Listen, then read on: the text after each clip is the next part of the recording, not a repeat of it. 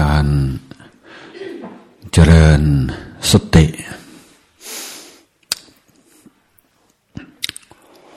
เพื่อให้เกิดสมาธิ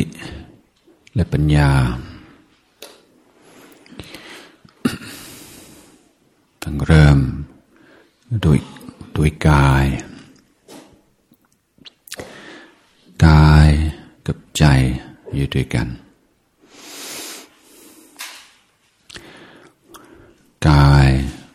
เวทนา จิต ธรรม สติปัฏฐานสี่ก็อยู่ด้วยกัน แต่เราเริ่มโดยกาย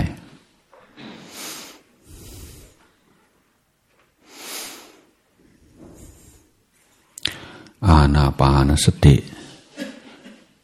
ภาวนา ก็เอากายส่วนหนึ่ง คือลมหายใจ เป็นที่ตั้งของสติ เป็นที่กำหนด เป็นเครื่องกระลึกของสติ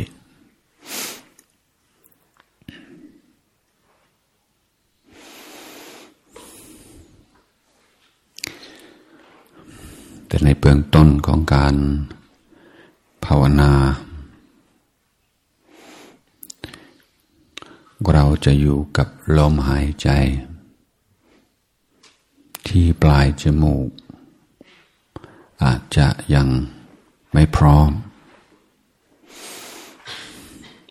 ถ้ารู้สึกว่าพร้อม ก็กำหนดที่ตรงจุดนั้นได้เลย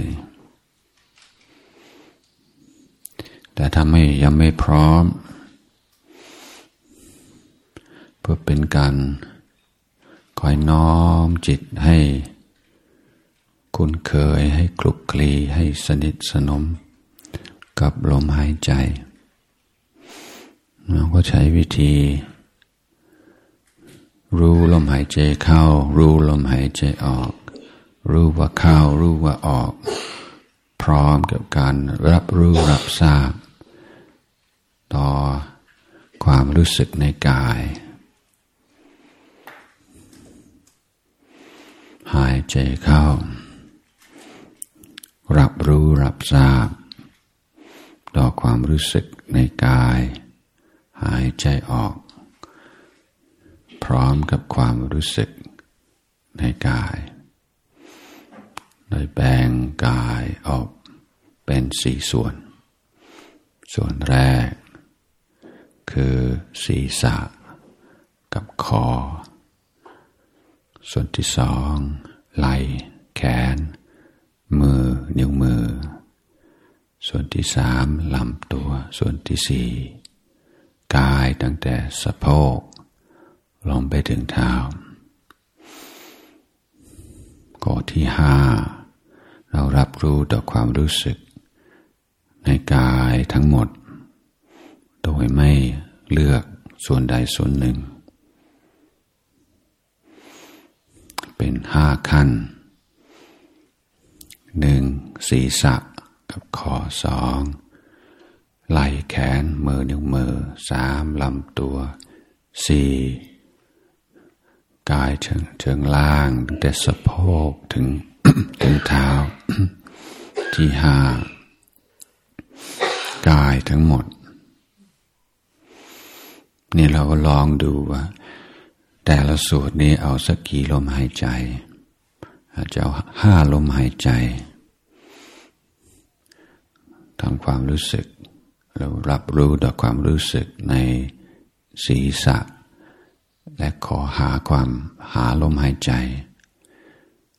ไหล่แขนมือห้าลมหายใจลำตัวห้าลมหายใจ กายเชิงล่างห้าลมหายใจ กายทั้งหมดกายทั้งปวงห้าลมหายใจ หรือสามลมหายใจ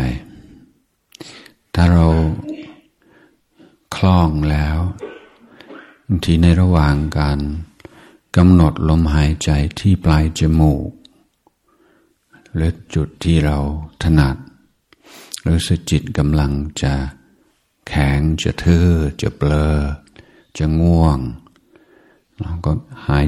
หายใจเข้าหายใจออกรับรู้ต่อความรู้สึก ในส่วนที่หนึ่งหนึ่งลมหายใจ ส่วนที่สองหนึ่งลมหายใจ ส่วนที่สามหนึ่งลมหายใจส่วนที่สี่หนึ่งลมหายใจกายทั้งหมดหนึ่งลมหายใจ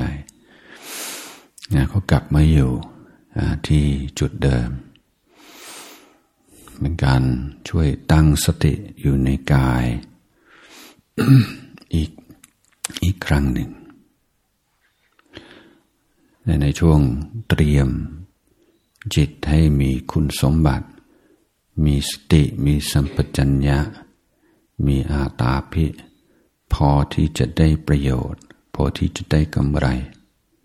จากการอยู่ที่ปลายจมูก